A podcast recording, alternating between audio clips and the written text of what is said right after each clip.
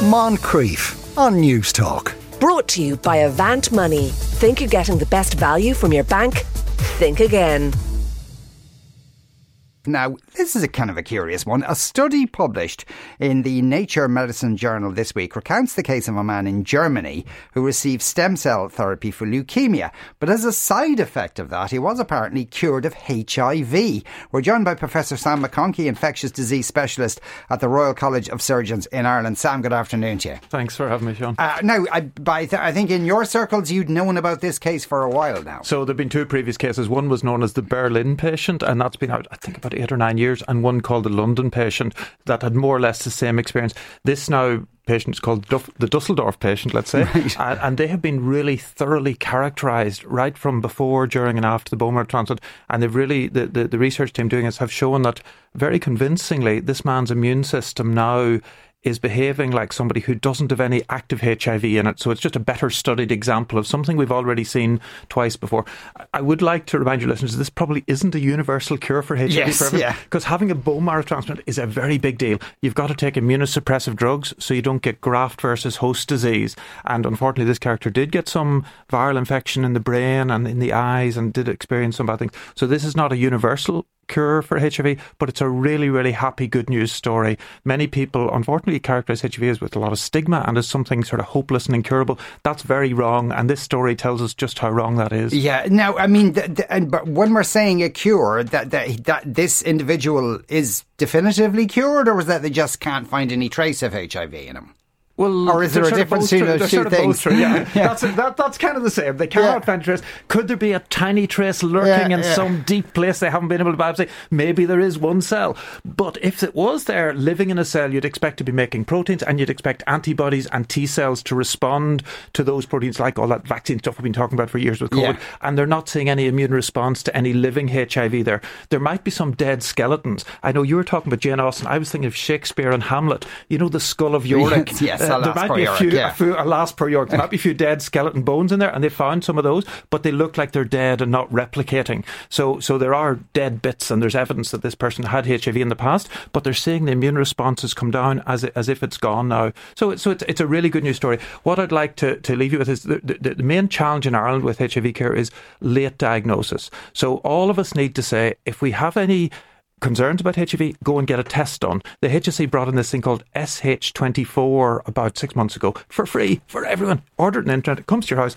test in the privacy and quietness of your own home with hmm. nobody around. And if there's anything positive, then you can get treatment. And that's widely available now in Ireland. And I would recommend everybody between partner changes get this test. Yes. No, but but as you said, getting a bone marrow transplant is is far more onerous and dangerous than just taking The the, current medication. If, if if you've got HIV, might it though indicate some possible cure down the road? Possibly. The, the challenge with the HIV virus biologically is that the virus gets into our, many of our immune cells called CD4 T cells and macrophages, and it can insert its genome into the cells of our body's genome. So it actually takes over our DNA Yeah. and puts itself in our DNA.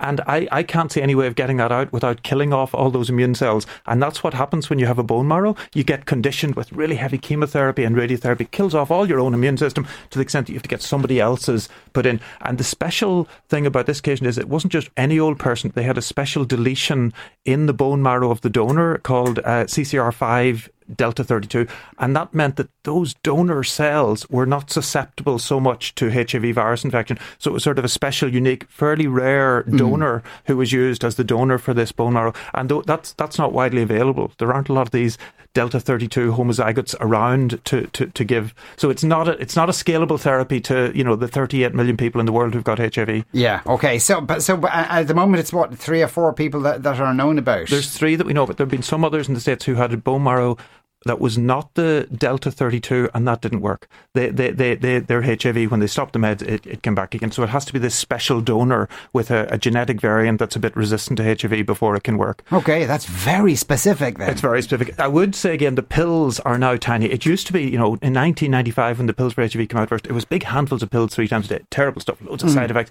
Now it's one pill a day. They're tiny and very few side effects. So, so the whole treatment has has really revolutionised in the last sort of 30 years since, since instance, uh, I, I, qualified in 89 and they yeah. came around in 95. And since then, the, the, treatment's got much safer and much easier. So there's very, very good treatment. So I would encourage your listeners to go and get tested. And if you're tested, go and get linked in and get some treatment. That's yeah. what you need. And, and, and the, the, the treatment, you know, the one pill a day now is you're basically living a completely normal life. People are living to 80, 85 years of age, exactly, and just getting the same issues as the rest of us. Yeah. Having children, having relationships, on they, they become undetectable viral load quite quickly within three to six months of starting the pill. And then undetectable means untransmissible. So so yes, people are no yeah. longer infectious, which is, is great. So so all that concern people have about infecting others actually goes away once you get on the proper pill, as well as being healthy yourself. People put on weight, like sometimes too much weight. and, all things. You're not saying saying the pill makes you fat now, are you?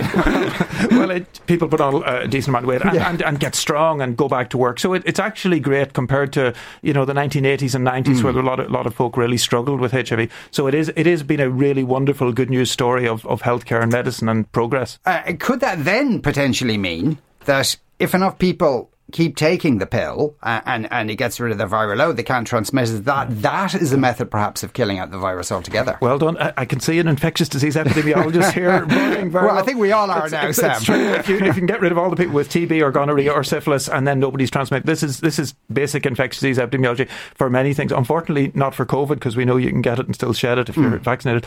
But, but that, that, is, that is true. So it actually really decreases the amount of new cases and transmission uh, around the world. There, many of us have worked very hard, me in West Africa, trying to get antiretrovirals to developing countries. There's a big push on that about 10, 15 years ago. Irish Aid put a lot of money into the Global Fund, and that has funded exactly partly for prevention that treatment is useful as prevention mm. so you can actually stop new people catching HIV because by treating and testing the folk who have it so that's that's the good news about this that is fascinating. Sam, thanks a million for coming into us today. That was uh, Professor Sam McConkey, infectious disease specialist at the Royal College of Surgeons Ireland. Moncrieff. Brought to you by Avant Money. Think you're getting the best value from your bank? Think again. Weekdays at 2 p.m. on Newstalk.